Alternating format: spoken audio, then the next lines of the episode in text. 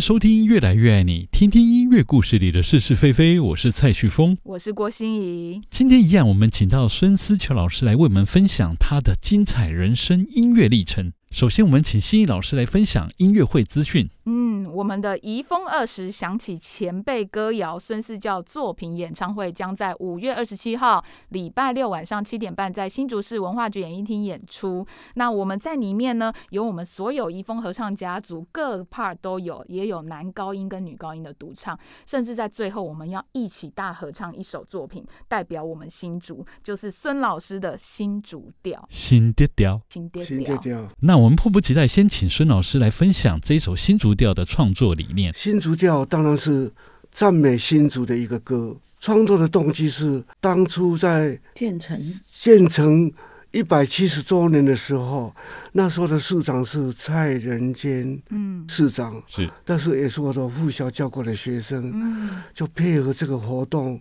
创作了新竹调。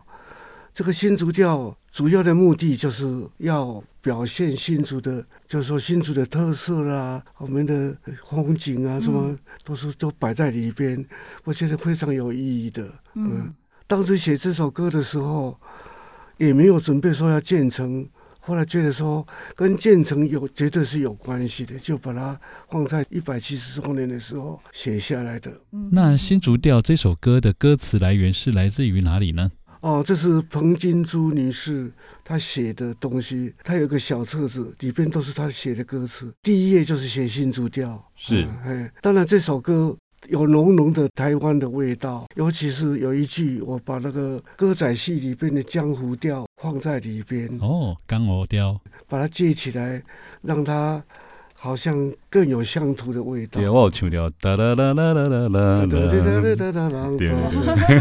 因为我小时候除了唱歌以外，就是看歌仔戏、是竹蝶、子弟戏、板仙、懒弹、哦乱弹，常常就是看野台戏太多。以前我们的年也年没代有电视，嗯，都是在哦外面看野台戏。哎， 安尼老师听起来对我靠飘黑鬼哦，对啊，我常常跑到舞台上去。是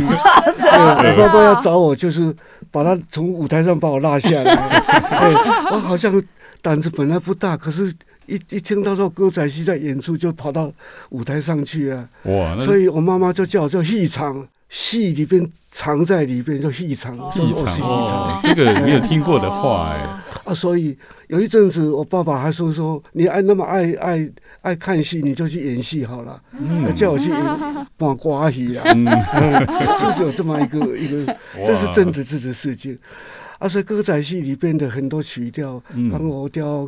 草尾啊调，草尾仔调啊，嘛是有几大面嘛吼对。啊，多嘛伊嘛唱过都嘛调都嘛多嘛调，总之之类的都在里边。哇，真的小时候就像是在戏台下的生活哎，对，难怪老师的作品当中，其实我们像怡丰室内唱的，我们其实也都可以感受到有那个歌仔戏的氛围对在对里对面。对，对那个年轻人他们可能就是很遥远，然后说啊 对啊这一下没听鬼呢，那就哦真的，我觉得我们一练完之后，都有一种感觉世代的差距。没有错，对，然后对，但我觉得这也是一个让就是现在比较年轻的这个爱乐者们去感受到，就是我们这个过去作曲家们他们的整个创作理念跟他们的这个学习的过程。对啊，就像一个呃时光的回顾嘛，因为对现在年轻人他们有经过那一段时间了，所以嗯只能靠着就是想象啊，或比如说像以前的老照片啊，像我们现在唱的这个以前的旋律，像孙老师以前创造的旋律，让我们能够回顾到当时候生活的情景。是。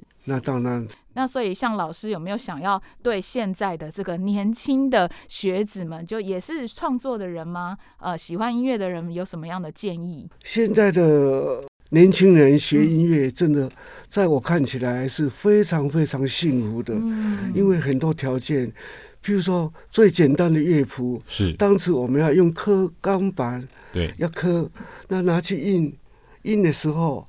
一破就不行了，就对要重手写我，还有用过，就是用那个贴纸，就是画音符那对种复对对转印的对贴纸，非常辛苦。心 里完全都不知 道，那现在有打谱机， 对打得又漂亮又正确，呃修正又又没有快，多对大又快，对对。呃，就像这样子。那老师现在开始有用电脑在制谱吗？还是维持用手写呢？我还是用手写。哦，那以后我可以帮你效劳一下啦， 就是不要那么辛苦原了。来我要学打谱，我有个学生叫林凯成，他说：“老师，哦你不要学了，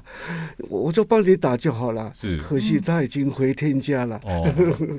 啊，所以我只我只能够写了就交给会打谱的人打一下。嗯，像以前我教附小教合唱的时候，整个国立那时候叫省立， 是一部钢琴都没有，只有一个破破的一个平台钢琴摆在那边，都是用风琴啊。到要比赛的时候，才把学生带到有钢琴的家长家里，整个合唱团带过去，合几遍，第二天就要去比赛了。对啊，的确啊 这个条件都很差，可是我们还是很努力在做。不像现在的那个音乐系啊，就是琴房啊，哦，一间一间这样琳琅满目哎。对真啊，的哦，嗯，所以以现在的学孩子学音乐太幸福了是，都都有打谱有打谱的人哈、那整个环境要练琴有很多的钢琴，那时候